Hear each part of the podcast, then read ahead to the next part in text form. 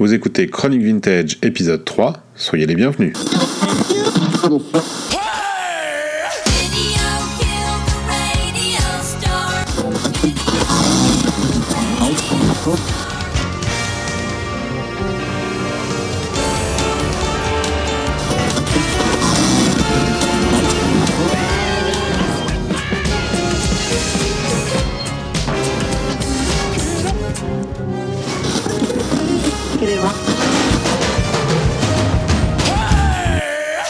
Bonjour à tous et merci de nous retrouver pour ce troisième épisode de Chronique Vintage. Je suis David et je suis né en 1972 et avec moi il y a Jérôme et je suis né en 1980. Salut Jérôme. Salut. Chronique Vintage, c'est l'émission qui vous parle de tout un tas de bons plans culturels, euh, pop culture, audio, vidéo, lecture, art et qui les replace dans leur contexte historique. Et aujourd'hui, euh, je vais commencer donc par une petite recommandation sur un album de Paul McCartney. Alors évidemment, tout le monde connaît Paul McCartney, mais tout le monde ne connaît même toi. C'est dire. Euh, en revanche, tout le monde ne connaît peut-être pas forcément sa discographie solo des années 70-80. Euh, et là, je vais vous parler d'un album qui est paru en 1989, donc à la fin de la décennie, le 5 juin 1989 pour être précis. C'est un album qui s'appelle Flowers in the Dirt, donc euh, les fleurs dans la poussière, dans la saleté. Et euh, c'est un album important à plusieurs égards. Alors d'abord c'est un album important pour moi, et ça je vais y revenir. Et ensuite c'est un album important dans la discographie de, de McCartney parce qu'il arrive justement à la fin de la décennie. Alors est-ce un hasard? Je ne sais pas. En tout cas, euh, il arrive à un moment où euh, dans sa carrière il était un peu bas, c'est-à-dire que les années 80, comme pour lui comme pour toutes ces stars des années 60, ont été un peu fatales. Euh, musicalement, je veux dire. Ils ont tous euh, fait euh, publier des albums de qualité, on va dire, allant du médiocre au très mauvais. Et, et lui ne fait pas exception à la règle. Et donc cet album-là, il l'a il travaillé avec, avec un autre artiste qui s'appelle Elvis Costello. Et euh, il a retrouvé avec Elvis Costello une espèce de dynamique de, travail à deux, en, duo, comme il l'avait un petit peu avec John Lennon euh, dans les années 60, euh, dont il s'était un peu éloigné et, bon, il s'était un peu perdu. au niveau des compositions, c'était quand même beaucoup moins inspiré dans, les années 80. Donc cet album-là a été salué par la critique et par l'accueil public d'ailleurs. Euh, comme étant un album euh, du renouveau de, Paul McCartney et, ça s'est vérifié parce que euh, moi je date de, cette, de cet album-là le, l'espèce de seconde, enfin on peut même dans, son cas on peut même parler de troisième carrière puisqu'il a quand même eu une grosse carrière dans les années 70 avec les Wings, mais j'y reviendrai peut-être à une autre occasion. Et, donc là, c'est la troisième carrière, on va dire, de Paul McCartney qui commence et qui continue jusqu'à ce jour. Euh, bon, encore qu'aujourd'hui, on peut même parler de quatrième carrière puisque c'est devenu une légende vivante. Qu'il n'était pas forcément. Euh, il était, c'était, c'était évidemment que ça a toujours été quelqu'un de, très important, mais il y avait moins ce statut légendaire, peut-être à cause de ce de qu'il a acquis avec l'âge, évidemment, j'imagine. Et, et, donc cet album Flowers in the Dirt, il est, il est relativement connu quand même. Il y, a, un titre notamment qui est, je pense que tout le monde connaît, qui est My Brave Face qui ouvre l'album. Et, ça fait ça.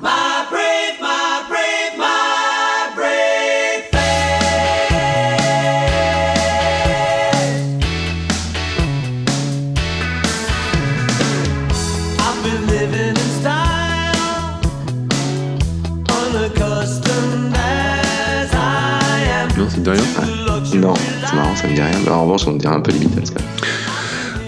Euh, bah oui, oui, c'est, si, si, c'est très Beatles. C'est, d'ailleurs, euh, enfin, c'est très Beatles. Oui, enfin, c'est très Paul McCartney, on va dire. C'est, très Paul McCartney. Euh, et, justement, c'est ce qui a été salué par la, par la critique à l'époque. Et, donc, je te disais, le, succès public ne s'est pas démenti. Euh, faut dire que, comme je, comme je, vous, le disais, à la, suite de la, cette, décennie, bon, il, a, il a commencé la décennie avec deux albums euh, que moi j'aime pas, mais qui sont quand même euh, on va dire.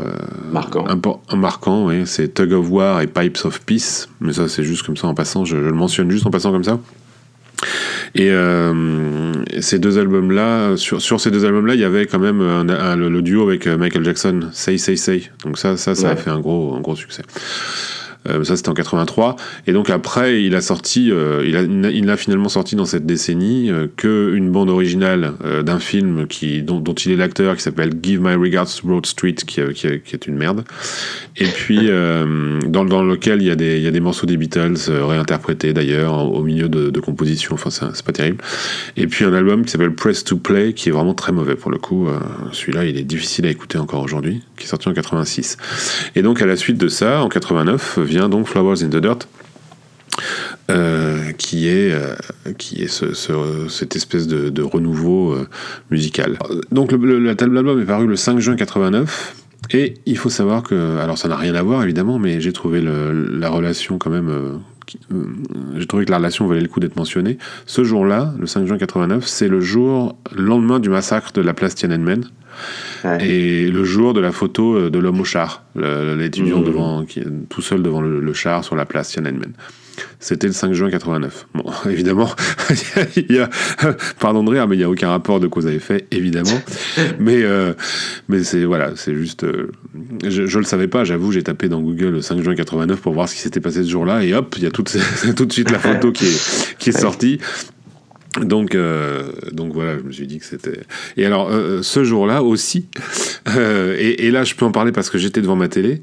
Euh, enfin, bien sûr, je me souviens de la, la photo de, de, la, de, de Diane Edman, mais, mais aussi, je me souviens de, de ce jour-là parce qu'il y avait euh, Roland Garros qui se déroulait et c'était le huitième de finale entre Michael Chang et Ivan Lendl à Roland Garros. Mythique mythique, voilà, le match épique en, en 5-7 où, où, donc le, un jeune américain de 17 ans euh, met une race à, à, au numéro 1 mondial.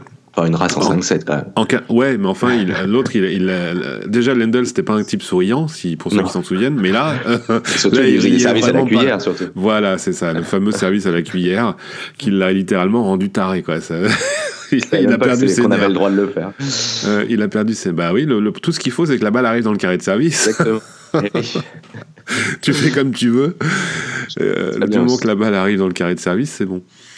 Euh, voilà, donc donc c'était ce jour-là aussi, le 5 juin 89. Bon, ça n'a rien à voir, mais ça m'a fait rire. Moi, Alors, euh, comment? Moi j'avais 9 ans pour le coup et je m'en souviens très bien en bon fan de tennis. Autant voilà. pas Marc Cartney, autant les mais moi aussi, je m'en souviens évidemment de ce, ce, truc. Mais enfin, tout, tout le monde s'en souvient parce qu'on l'a revu beaucoup. Mais, mais c'est vrai que moi, j'étais devant ma télé pour voir ce match, toi aussi, je pense. Ouais. Hmm. Euh, donc alors ce, cet album Flowers in the Dust, donc il y, y, a 12 titres sur le sur le vinyle à l'époque euh, puisqu'il est sorti évidemment en vinyle et en, CD en 89 on sortait encore en vinyle. Plus beaucoup mais enfin ça, se faisait encore. Et euh, donc il y a 12 titres sur le vinyle. Sur le CD il y en a un 13e euh, il y a un titre bonus. Et puis après à la faveur de rééditions qui ont eu lieu fin des années 90 la première édition a dû avoir lieu en CD fin des années 90. Il y a eu trois autres titres bonus qui se sont ajoutés, euh, portant donc le total à 16. Euh, voilà, donc cet album, pourquoi il est important pour moi? Alors, je, je n'y relis pas d'événements particuliers, simplement, je, me souviens parfaitement du moment où, je l'ai acheté, en vinyle, je l'avais acheté en vinyle. Euh, et puis, euh, je l'avais vraiment beaucoup aimé cet album, je l'ai écouté en boucle euh, un nombre incalculable de fois, je le connais euh, relativement par cœur. Et, et toutes les chansons m'ont plu. Alors j'étais, j'ai toujours écouté les Beatles, donc j'étais quand même euh, préparé à ce genre de musique. Euh, mais j'étais pas, euh, je connaissais pas les Wings encore à l'époque, je connaissais pas McCartney solo. Euh, donc c'est vraiment avec cet album-là que je suis rentré dans la carrière solo de McCartney. Après, j'ai fait un, retour en arrière pour me procurer les, autres albums. Mais, euh, mais c'est par celui-là que j'ai commencé. Euh, et à cette époque-là, donc juin 89, euh, moi je suis en première et je passais le bac français. Et d'ailleurs, suite à cet album, en octobre 89, il a, il a joué trois dates à Bercy trois jours à Bercy.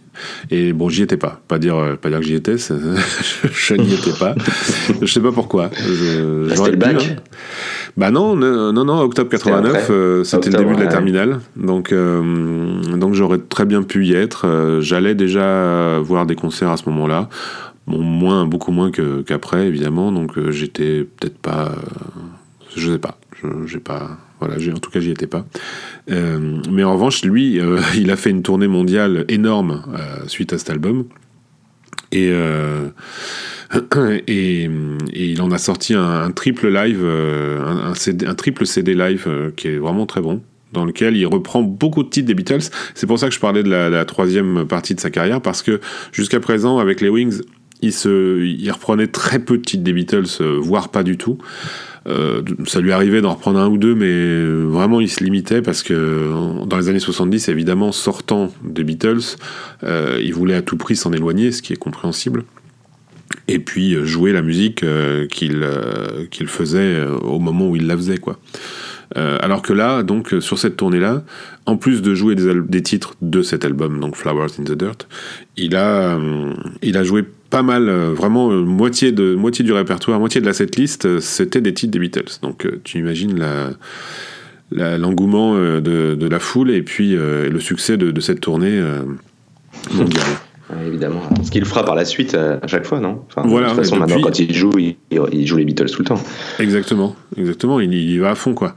Il y va à fond et, et c'est vraiment depuis cette, cette époque-là, il a dû, il a changé un peu de braquet en fait, et puis il, il a enfin accepté son c'était le bon moment, si tu veux. Ça faisait, ça faisait 20 ans quand même. Hein. 89, c'est 20 ans après la séparation des Beatles. Hein. donc, euh, c'était le bon moment. Pourquoi il n'était pas remonté sur scène avant? Si, bien sûr. Mais, oui, voilà. Il jouait pas les Beatles. Il jouait pas les Beatles. Il jouait la hmm. musique qu'il qui, qui faisait à ce moment-là, au moment où il était sur scène. Donc surtout des, des, titres des Wings quoi. Enfin, il jouait un petit peu. dans les concerts des Wings, on peut trouver un ou deux titres des Beatles qui traînent, mais, mais vraiment, voilà, c'est pas du tout l'essentiel du, du répertoire. D'accord. donc voilà, donc je, vous recommande, je vous recommande cet album. Alors il est, il est ressorti euh, il n'y a pas longtemps puisque McCartney a entrepris. Il y, a eu plusieurs rééditions, euh, et donc récemment, l'année dernière, euh, mois de mars 2017, il, a entamé des. enfin, il a entamé avant ça, pardon, je m'embrouille un peu, mais des, rééditions qu'il sort lui-même, euh, donc euh, il, veille à tout euh, et, c'est très joli. Ça, va du, double CD, puisqu'il il ajoute un CD bonus de, chute et de, de titres de prise alternate. ça va donc du double CD au coffret de luxe. Et bon, alors les coffrets de luxe sont un peu chers, ils valent à peu près entre, entre 60 et 100 euros pièce, ça dépend des, albums. Celui-là est cher, il vaut, une centaine d'euros. Bon, euh, si vous êtes fan de McCartney, je pense que vous l'avez déjà. Euh, sinon, euh, évidemment, si on a les moyens, c'est des beaux coffrets. Hein. Ils sont vraiment très très beaux, il n'y a, rien à dire. tant au niveau de la forme que du fond, la, la, réédition est magnifique, le son est magnifique.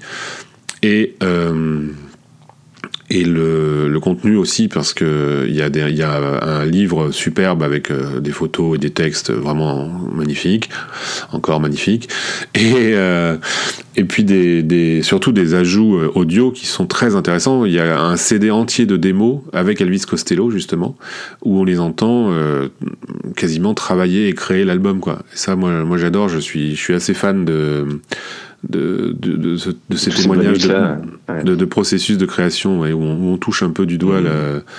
les processus de création des, des artistes. Donc, euh, donc cette réédition, euh, sur, le, sur la réédition simple, enfin un double CD, donc qui est elle tout à fait accessible, euh, il y a un deuxième disque qui n'est pas, qui ne sont pas des démos, mais qui sont des prises, des prises différentes, voilà, qui est tout à fait, tout à, qui sont tout à fait intéressantes. Voilà, et je reviendrai, je reviendrai un peu. Excuse-moi Je dis, et depuis, tu l'as vu de nombreuses fois, McCartney. Tu disais que tu l'avais pas vu à l'époque, mais euh, depuis, tu, vas au concert, tu vas le voir souvent Oui, oui, bien sûr, je l'ai vu, euh, je l'ai vu plusieurs fois. La première fois que je l'ai vu, ça devait être. Euh, bah, c'était la tournée d'après. la tournée d'après, donc c'était au début des années 90, quoi, 92, je crois. 92 à mmh. Bercy. Et puis après, je l'ai revu à chaque fois qu'il est passé en France quasiment. Enfin, je, non, je l'ai pas vu tant de fois que ça. J'ai dû le voir 3-4 fois. Et notamment, je l'ai vu à l'Olympia. Donc ça, c'était cool. Début des années 2000, je sais plus quand, 2002 je crois, mais je suis pas, je suis pas certain, faudrait que je vérifie. il est passé à l'Olympia et et j'ai réussi à, avoir une place. Donc, euh, une fois que tu as vu McCartney à l'Olympia, je pense que c'est bon, tu peux. ouais. Euh, voilà, donc je, reviendrai sur, sur, sur, les rééditions un petit peu dans mon, dans mon coup de cœur, coup de gueule euh, à la fin. je vous en, je vous en reparlerai vite fait. Voilà, et toi Jérôme, tu vas nous parler de quoi? Super. Ben, je vais te parler, je vais vous parler de William Baranès, qui est mort à 39 ans en 2005. William Baranès, il était premier prix de français et anglais au concours général, il a, à Henri IV, il a fait Sciences Po, l'ENA, il était juge administratif, il a même publié aux éditions Dallos De l'injuste au juste. Et William Baranès, en 2001, a publié Génie divin. Voilà, celui dont je vais vous parler, il s'appelle en fait Guillaume Dustan. Enfin, il a pris un pseudo, Guillaume Dustan. Donc évidemment, ceux qui nous écoutent, euh, pour ceux qui connaissent Guillaume Dustan, euh, on va dire que les deux tiers risquent de dire euh, ça va pas te parler de ce type. et puis peut-être un tiers qui le connaissent l'aime beaucoup. Moi, pour moi, c'est un génie. Divin, je sais pas, mais c'était certainement une grosse provocation parce que j'ai oublié de vous dire que William Baranès, aka Guillaume Dustan, était juif en plus. En plus, parce qu'il cumulait pas mal de tard à ses propres yeux. Euh, il était juif et homo, et en plus euh, séropositif, et en plus atteint d'un certain nombre de maladies diverses et variées, euh, MST en tout genre, qui en faisait vraiment, voilà, il portait un sacré cocktail de maladies. Et je vais vous lire seulement la quatrième de couverture de Génie divin, donc paru en 2001, aux éditions Ballant, au rayon gay, qu'il dirigeait, je vais vous en reparler. Je vais essayer de vous lire parce que c'est pas évident de, lire du Guillaume Dustan, mais je vais vous lire la quatrième de couverture. 4. J'imagine que le diable est avec moi, en permanence, et me regarde, ou par-dessus mon épaule, et que ça m'oblige à être beau, macho, comme disait David à mon anniversaire, 35 ans. Comment te llamas? Guillaume. Non, te llamas Guillaume et macho. Et je me recomposais ta démarche, il disait, tu te souviens de ta démarche? Et je marchais comme le surfeur en Vans, les chaussures de skate, les vrais, début 80. C'était pas toi à Barcelone cet été, à 7 h du matin, en short en cuir? Et j'imaginais, moi, pas mort T'as tes oreilles percées Parce qu'il avait des gros trucs aux oreilles. Non, une seule.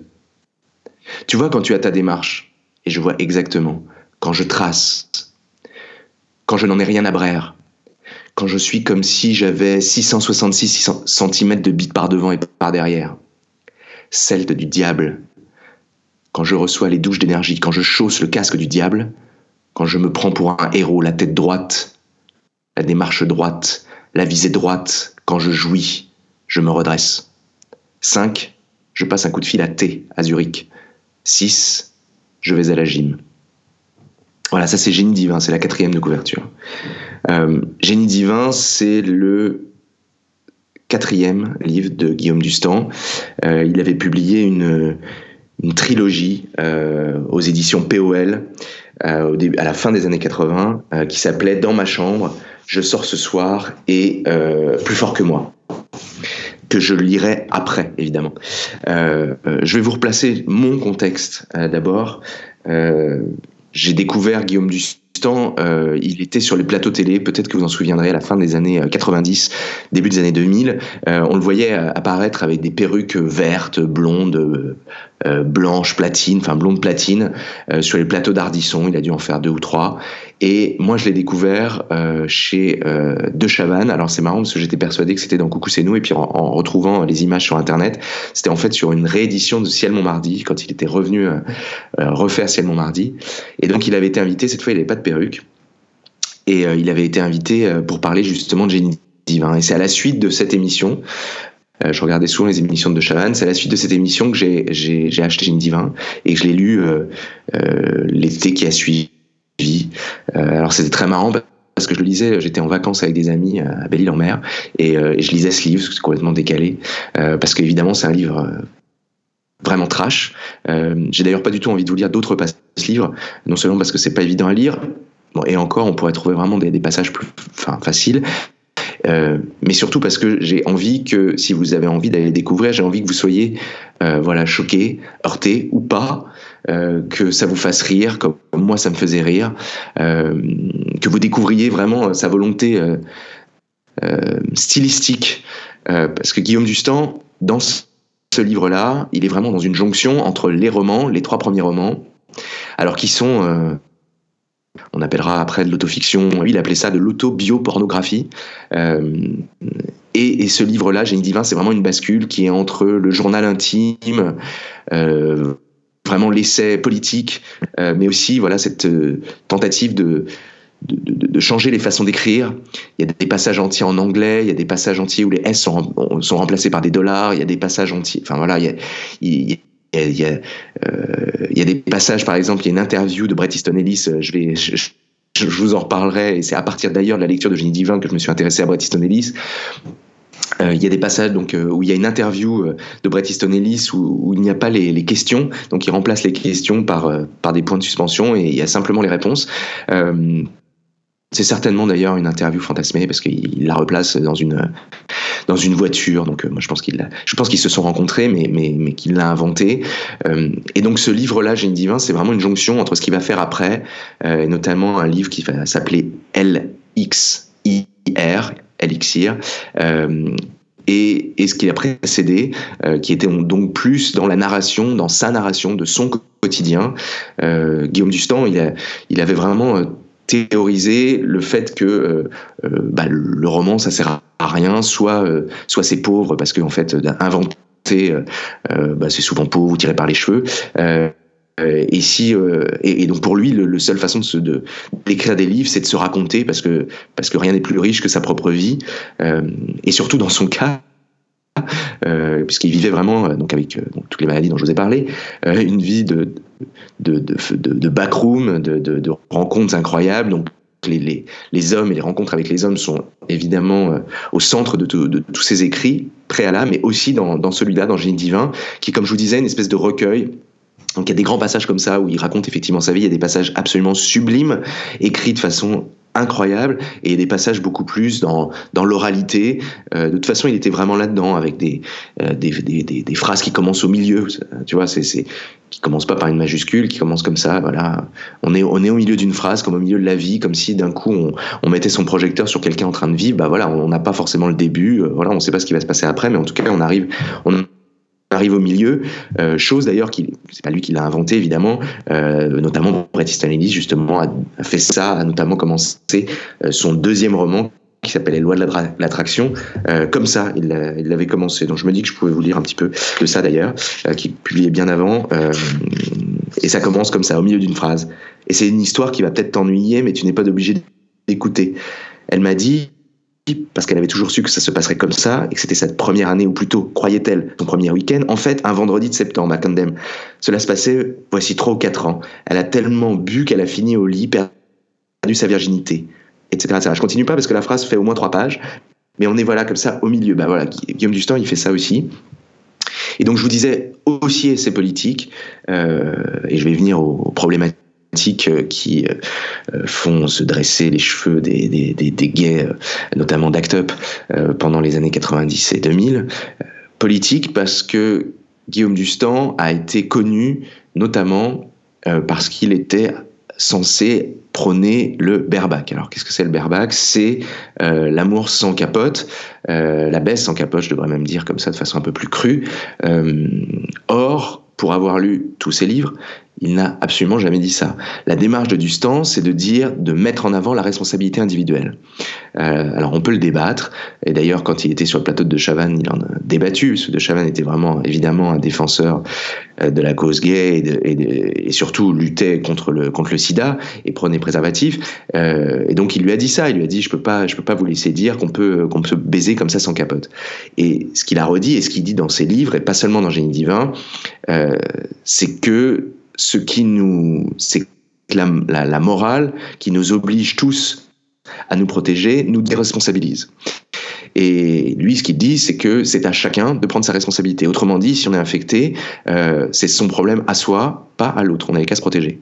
Ou protéger son partenaire, mais en tout cas imposer cela.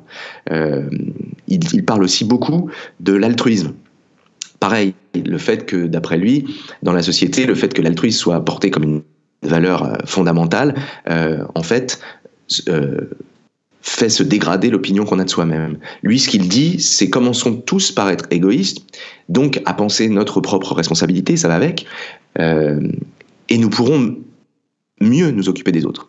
c'est un peu le connais-toi toi-même, c'est un peu, voilà, aime, les autres comme toi-même, c'est ça, etc voilà, il y a quand même de ça, et donc c'est certainement aussi euh, des thèses euh, très libérales, etc., qui mettent vraiment la personne au centre. N'empêche, n'empêche que moi, ça m'a beaucoup servi, et euh, ça m'a beaucoup servi pour pour pour essayer d'avoir une opinion de soi qui soit bonne. Voilà, ça n'empêche pas de regarder les autres que de, de s'aimer soi-même, de prendre soin de soi.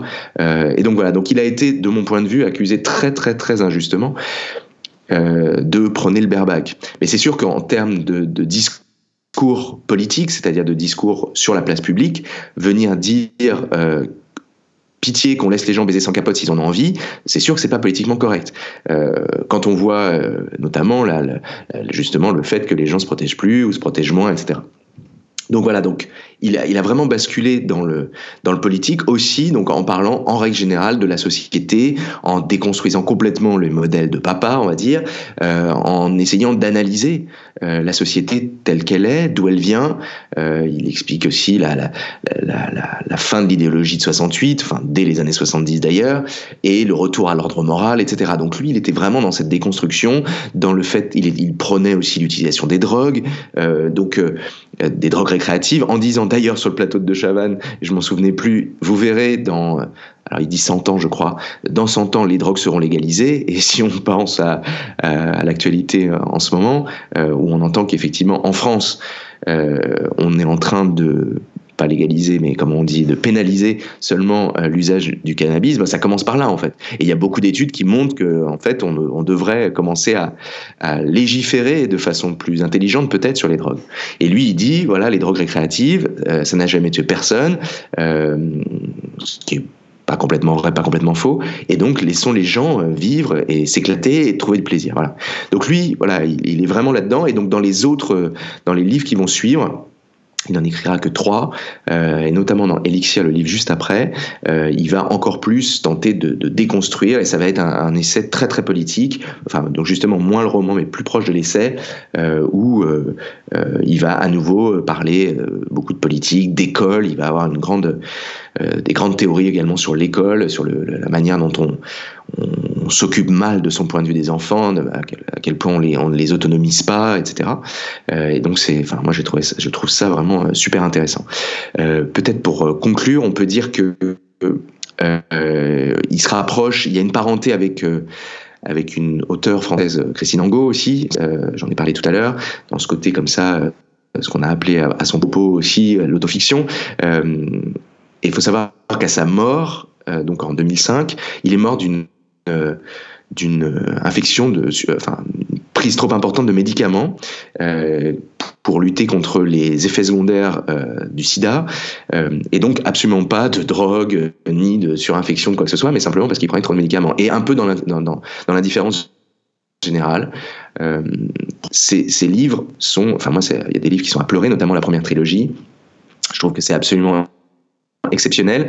Euh, dans, il a eu le prix de Flore avec Nicolas Page euh, et, et, et, il était un ami de Frédéric Becbédé qui, lui a, qui a écrit une chronique sublime euh, au moment de sa mort. Ango a aussi écrit une, chronique dans l'IB euh, au moment de sa mort. Donc, et surtout, il a été réhabilité même par les anciens d'Act qui ont beaucoup beaucoup lutté contre lui, en, qui, ont, qui ont fait le, le diable en personne, euh, et qui finalement ont dit qu'effectivement il n'avait jamais promis prenez le barbac et que c'était simplement un provocateur et voilà. Donc euh, moi je vous conseille, euh, je te conseille David d'essayer Génie divin euh, ou bien d'essayer sa, première trilogie euh, qui est peut-être plus facile même si, si, ses propos sont trash mais dans une forme plus facile.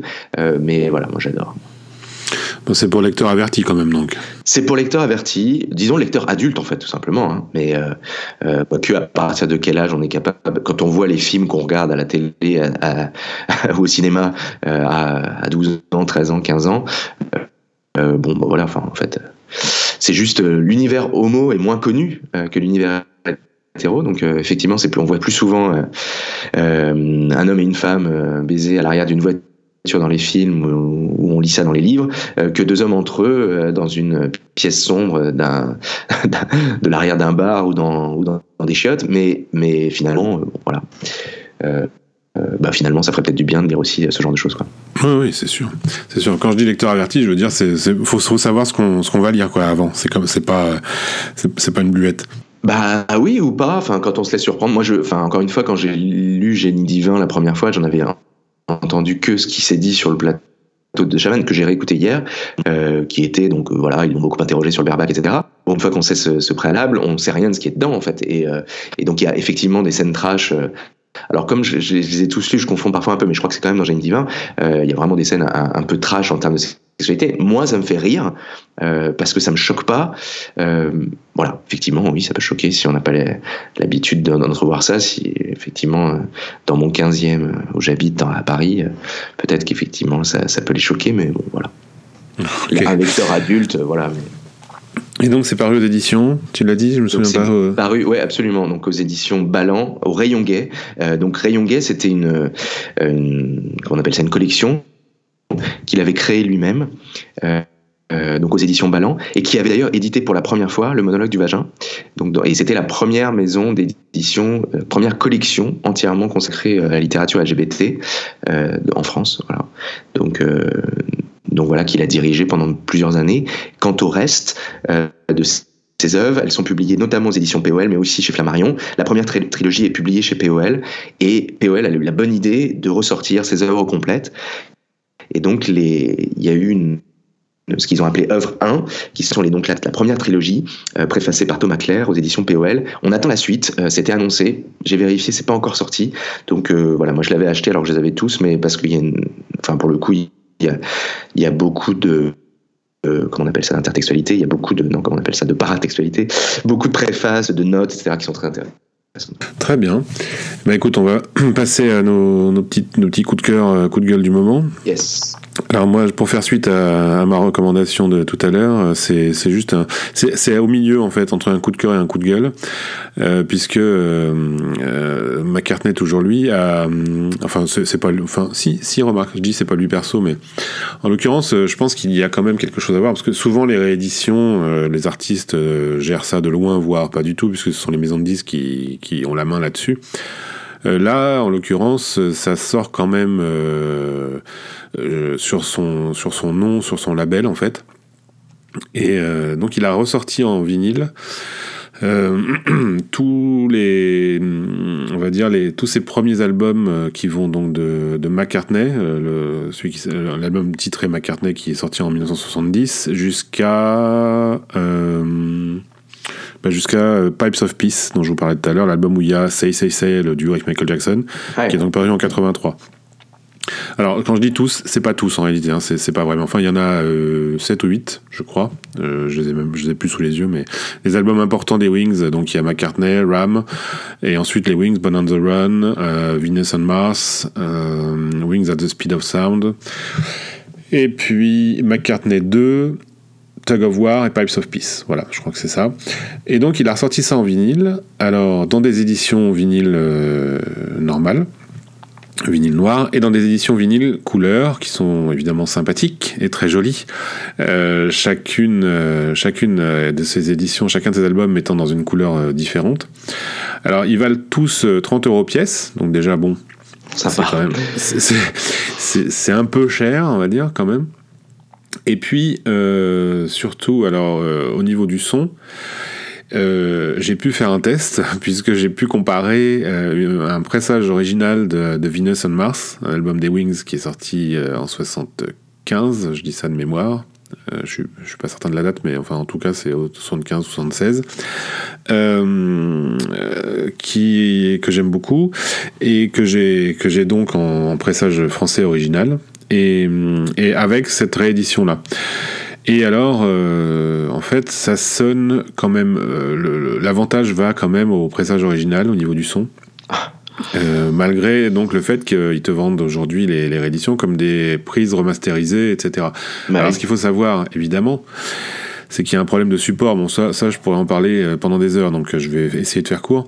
Euh, c'est juste pour savoir qu'aujourd'hui, la quasi-totalité, ou 90%, 95% même, de la production vinyle qui sort aujourd'hui, que ce soit des vinyles neufs ou des rééditions, euh, proviennent de sources numériques, évidemment. Parce que d'abord, tous les albums récents sont enregistrés en numérique dans les studios. Il y a très peu aujourd'hui de studios analogiques. Et ensuite, le mix et le master sont faits pour le numérique, pour les CD quand même. Parce que, évidemment, on a beau dire qu'il y a un revival du vinyle, ça reste euh, quand même euh, limité. Et hum, ils vont pas se faire chier à faire un master pour le CD et puis ensuite un master analogique pour le vinyle. Euh, donc, et encore plus sur les rééditions, les rééditions, ils sont carrément pas chiés. La plupart des rééditions sont carrément prises d'un CD.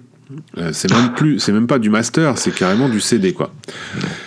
Donc, ça devrait être écrit sur la, ça devrait être écrit sur la boîte quoi. Bah oui, mais bien sûr ça ne l'est pas. Donc tu, peux toujours, euh, ça, ça pour ça c'est super galère. Ouais. Euh, alors là, en l'occurrence, je pense pas que la, source soit, soit un CD quand même, parce que ça, ça sonne à peu près pareil, on va dire. Euh, ce pressage original et cette réédition sonnent à peu près pareil, avec un léger avantage, à mon avis, pour le pressage original. Et donc, qui, qui gagne L'édition originale vinyle, le nouveau vinyle ou le CD, alors, du coup? Alors, euh, après, c'est question de goût. Euh, moi, je, mettrai, je, je, je, garderai le CD et le pressage original. Voilà.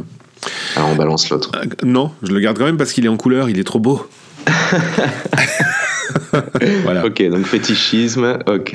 Voilà. Collectionnite, très bien. Voilà. Donc, c'est pour les collectionneurs uniquement. Voilà, un coup de cœur, mais un coup de gueule quand même. D'accord. Euh, donc moi, je vais vous parler de Good Time. C'est tout frais, je l'ai vu hier soir euh, en VOD. Euh, c'est voilà, c'est un film des, des, frères Savdi, Ben et Joss Safdie, euh, que je ne connaissais pas, qui sont euh, des nouvelles petites stars du cinéma indé américain. Euh, ils ont fait plusieurs films précédemment, mais qui ont été vus par genre 10 000 personnes, 15 000 personnes, enfin bon voilà. Donc c'est toujours assez amusant. Et ils ont sorti cette année, enfin pardon, en 2017, donc Good Time, avec Robert Pattinson, qui ne connaissait pas du tout leur cinéma, mais qui est venu les voir en leur disant, on rêve de, je rêve de tourner avec vous. Et donc ils ont fait Good Time. Alors Good Time, c'est quoi? C'est euh, le, pitch, ce sont, ce sont deux frères euh, qui vont faire un braquage, braquage qui va rater, et l'un des deux frères, qui est euh, handicapé mental, Nick, va être, va être donc pris par la police et donc enfermé, passé de, de, prison en hôpital, etc. Et son frère, Connie, joué par Robert Pattinson, va chercher son frère dans un New York euh, noir, nocturne. C'est voilà, moi j'ai adoré.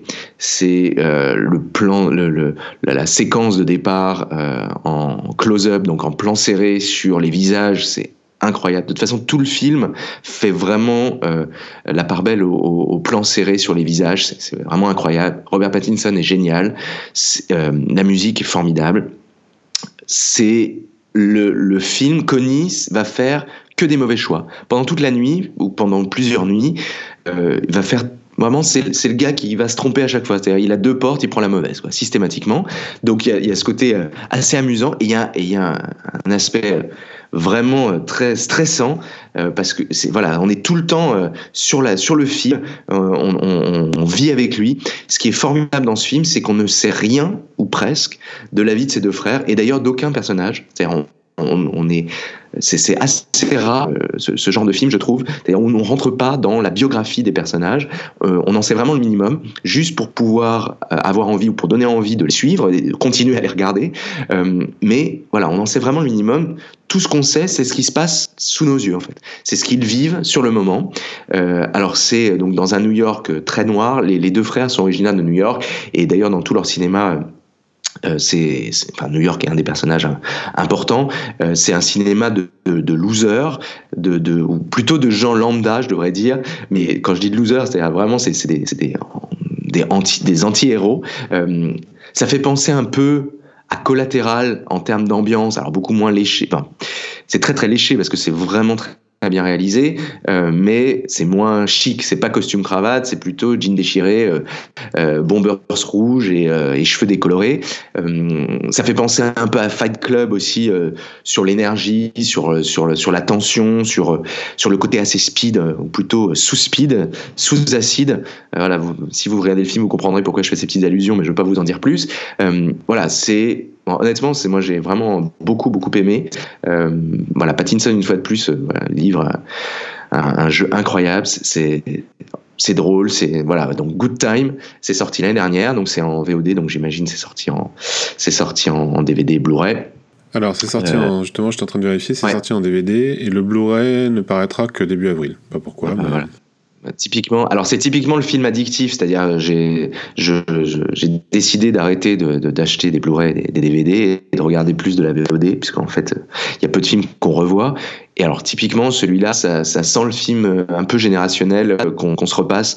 Euh, c'est vraiment bien, encore une fois. Là. Et ils ont eu le prix, alors qu'il y a un prix annexe. Ils avaient été sélectionnés sur la Palme d'Or à Cannes, en sélection officielle, euh, et ils ont eu un prix annexe que je ne connaissais même pas, qui est sur la sur la musique, euh, qui voilà, qui est un prix qui, je crois, n'est pas annoncé, mais enfin pas annoncé lors de la remise de la Palme, euh, mais qui est donné euh, à côté. Voilà, donc euh, c'est voilà, j'ai beaucoup aimé ce film, Good Time des frères Safdie. Très bien, bah écoute, voilà qui, qui conclut notre épisode de, du jour. Alors aujourd'hui, on vous a donc recommandé euh, Flowers in the Dirt de Paul McCartney qui est sorti en 1989. On vous a recommandé euh, Génie divin de Guillaume Dustan aux éditions Ballant qui est sorti quand d'ailleurs Tu l'as dit quand c'était sorti? Ouais, en 2001 en 2001. Je crois que j'ai dit une bêtise parce que j'ai dit que c'était le quatrième et je crois que c'est son cinquième vraiment puisqu'il y a la trilogie, puis Nicolas Page, puis Génie Divin. Voilà, pardon. D'accord, voilà qui est rétabli. Et donc euh, je vous ai parlé donc des, des, rééditions vinyles de Paul McCartney et Jérôme vous encourage à regarder Good Time disponible sur les plateformes de VOD et en DVD. Voilà qui conclut notre épisode. Je vous remercie beaucoup de nous avoir écoutés. Je vous remercie de vous être abonné à notre podcast. Euh, N'hésitez surtout pas, je vous encourage grandement à aller mettre des petites étoiles sur iTunes. C'est vraiment très important si vous souhaitez nous soutenir parce que c'est ce qui permet de gagner en visibilité sur la plateforme de, de podcast d'Apple. Et puis euh, le podcast est donc disponible sur chronicast.com. Vous pouvez y laisser des commentaires ainsi que sur euh, iTunes évidemment. Laissez-nous des commentaires, ça fait toujours plaisir de, de voir un peu comment vous percevez et comment vous recevez notre, notre émission. Et dites-nous si vous avez écouté, lu, vu euh, ce qu'on vous recommande surtout. Ça, Absolument. On aimerait bien avoir vos remarques. N'hésitez pas à nous faire part de, de, vos remarques, notamment sur du stand, mais allez-y mollo, hein, sur du stand, si, si pas, pas, de déchaînement, hein, s'il vous plaît. et, euh, et puis bah, on se retrouve dans, dans 15 jours. Chronique Vintage, c'est terminé pour aujourd'hui. On se retrouve dans 15 jours. Salut Jérôme. Salut David, salut à tous.